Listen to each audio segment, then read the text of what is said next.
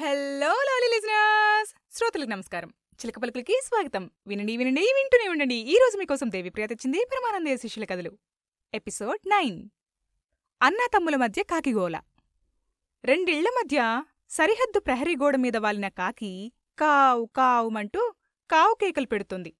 దక్షిణం వైపు ఇంటి ముందున్న స్థలంలో తూర్పు పడమరలాగా నిర్మించిన తాటాకుల కుటీరంలో పరమానందయ శిష్యులు ఏడుగురు తమ తమ విద్యాసాధన ప్రయత్నంలో కాకితో సయ్యన్నట్లుగా కాకిగోల చేస్తున్నారు.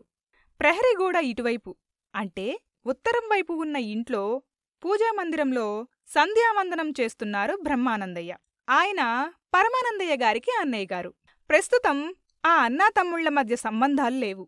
బ్రహ్మానందయ్య గారి భార్య బంగారమ్మ ఆ పూజాగదిలోనే మరోవైపు కట్టెల పొయ్యి ముందు వంట ప్రయత్నాలు చేస్తోంది. పరమానందయ్య గారికి ఒక ఆడపిల్ల సంతానమైతే బ్రహ్మానందం గారికి అదీ లేదు. రెండిళ్ల మధ్య ఎన్ని గొడవలున్నా రెండు కుటుంబాల మధ్య వారధిలా అటూ ఇటూ పరుగులు తీస్తుంది పరమానందయ్య గారి ఏకైక పుత్రిక కళ్యాణి. ఆ పిల్ల తప్ప మిగతా వాళ్లందరూ ఢీ అంటే ఢీ అంటుంటారు. పరమానందయ్య గారి ఇంటి ఆవరణలోని వేప చెట్టు మీద ఒక కాకి, ఒకే ఒక కాకి చాలా కాలంగా నివసిస్తుంది. ఆ కాకిగోల అంతా ఇంతా కాదు. అన్నదమ్ముల మధ్య పచ్చగిడ్డి బగ్గుమంటే ఆ మంటలో ఆజ్యం పోస్తుంటుంది కాకి. పరమానందయ్య శాంతిమూర్తి, జంతువులు పక్షుల మీద కరుణ కలిగినవాడు. ఆయన అన్న దానికి పూర్తిగా విరుద్ధం. తమ్ముడి చెట్టు మీద నుంచి ఆ ఏ కాకిని తరిమెయ్యాలని శతవిధాలా ప్రయత్నిస్తుంటాడు. కాకి ఆ ప్రయత్నాలన్నీ ఎదురిస్తూ తనదైన శైలిలో జవాబిస్తుంటుంది. కాకి పదే పదే అలా రెచ్చిపోవడానికి కారకుడు ఒకడున్నాడు. వాడి పేరు అప్పన్న. అప్పిగా, ఒరే అప్పీ వాడి ముద్దు పేర్లు. బ్రహ్మానందంగారి ఏకైక ఒకే ఒక్క శిష్యుడు అప్పన్న. అంతేకాదు, బంగారమ్మగారి ఒకే ఒక్క తమ్ముడు. ఇప్పుడా రెండిళ్ల మధ్య సరిహద్దు గోడ మీద బైఠాయించిన కాకిని తరిమికొట్టే ప్రయత్నంలో భాగంగా పొడుగాటి వాసంకరతో దాన్ని అదిలిస్తూ ష్ అంటూ కాకితో పోటీపడి అరుస్తున్నాడు అప్పన్న. ఇంట్లో సంధ్యావందనం కార్యక్రమంలో ఉన్న బ్రహ్మానందంగారికి ఆయన భార్యకి ఆ కాకి కేకలు వినిపిస్తున్నాయి. బంగారమ్మ పొయ్యి దగ్గర్నుంచే భర్తని హెచ్చరిస్తూ వింటున్నారా అంది. బ్రహ్మానందయ్య తల ఊపుతూ వింటున్నాం వింటున్నాం, ఆ కాకిముండ ఆగడాలు అరుపులు మా చెవిలో హోరెత్తిపోతున్నాయి. మాకేగాని తపశ్శక్తి ఉంటే కంటి చూపుతో దాన్ని కాల్చి భస్మం చేసేవాళ్లం అన్నాడు. మీ బొంద రాతేమిటే కూతురా అంటే కోతిమొగుడు దొరికాడే అమ్మా అన్నట్లు మీకంత శక్తే ఉంటే నా కర్మ ఇట్లా ఎందుకు కాలుతుంది? నే చెప్పింది ఆ కాకిగోల గురించి కాదు. పదేళ్లుగా కాకిగోల, పాతికేళ్లుగా మీ ముదనష్టపు గోల విని విని అలవాటైపోయింది. నే వినమంటుంది ఈ గోల కాదు, మీ తమ్ముడుగారి కొత్త శిష్యుల విద్యాభ్యాసం గోల. వినిపిస్తుందా అని హెచ్చరించింది విసుగ్గా. బ్రహ్మానందయ్య మళ్లీ తల పంకించి వింటున్నాం వింటున్నాం, కోతికి కొబ్బరికాయ దొరికినట్లు మా తమ్మయ్య గారికి కొత్తగా ఏడుగురు, ఏడంటే ఏడు దొరికారట. ఒకడికి గాత్రమట, ఇంకొకడికి మృదంగమట, మరొకడికి వీణట, ఒక వెధవకి నాట్యమట, కవిత్వమట, మంత్రమట, తంత్రమట. ఏడుగురు వెధవల్ని ఏడు విద్యల్లో నిష్ణాతుల్ని చేస్తాట. వాడికే ఓ అంటే ఢంరాదు, వాడు వీళ్లకే నేర్పిస్తాట అన్నాడు ఎకసఖ్యంగా.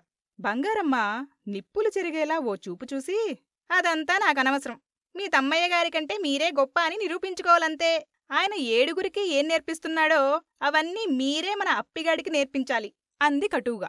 బ్రహ్మానందయ్య గతుక్కుమని అవేవీ నాకు తెలియనివే, తెలియని వాటిని పైగా ఏడుగురు నేర్చే విద్యల్ని ఒక్కడికి ఎలా నేర్పనే అన్నాడు భయం భయంగా.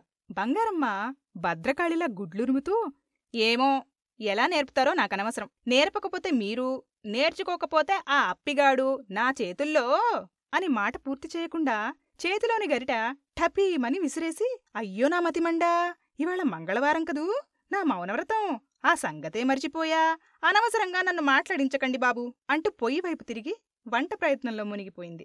బ్రహ్మానందయ్య తేరుకుంటూ చెయ్యాల్సిన రాద్ధాంతమంతా చేసేశాక నీకు మౌనవ్రతం గుర్తొచ్చిందటే, ఆ ఏడుగురు ఏం నేర్చుకుంటున్నారో, మా తమ్మయ్య వాళ్లకేం నేర్పుతున్నాడో, వాళ్లెక్కడ్నుంచి దాపరించారే నా ప్రాణానికి అని వాపోయాడు. సరిగ్గా అదే సమయంలో కావు కావుమంటూ కాకిగోల వినిపిస్తుంది బయట్నుంచి. బ్రహ్మానందయ్య గారికి ఒళ్ళు మండిపోయి ఓసినీయమ్మ కడుపు గాల, నువ్వెక్కడ్నుంచి దాపరించావే నా ప్రాణానికి అని అరుస్తూ తన ముందు పడి ఉన్న గరిట తీసి కోపంగా బయటికి విసిరేశాడు. బాణంలా దూసుకు వెళ్లిన గరిట ఇంటి చూరుకి టపీమని తగిలి క్రింద పడుతుంటే అమ్మో అన్న చిన్న అరుపు. ఆ వెంటనే ఎంత దెబ్బ కొట్టావురా బడవా అన్న గొంతు వినిపించింది. ఆ కొత్త గొంతు విని ఉలిక్కిపడ్డాడు బ్రహ్మానందయ్య. ఇంటి బయట వసారాలో ఎవ్వరూ కనిపించడం లేదు. మరా కొత్త గొంతు ఎవరిది? వసారా చూరు మాట్లాడిందా లేక? అంతలో ఇంటి వసారా చూరులో దూర్చి ఉన్న గాజు సీసా మూత ఊడిపడుతుంటే సీసాలో నుంచి బుసబుసమంటూ పొగ సుడులు తిరుగుతూ బయటకొచ్చి వికృతమైన ఆడభూతంగా మారి అహనాసగసే ఓహనాసగసే కాని నారాజే దాసుడు కాడా అని కూని రాగాలు తీస్తుంది. ఆ కొత్త గొంతు విని కాకిని తరుముతున్న అప్పన్న తలతిప్పాడు. మరుక్షణం పొగలా మారి సీసాలా దూరిపోయింది ఆడభూతం.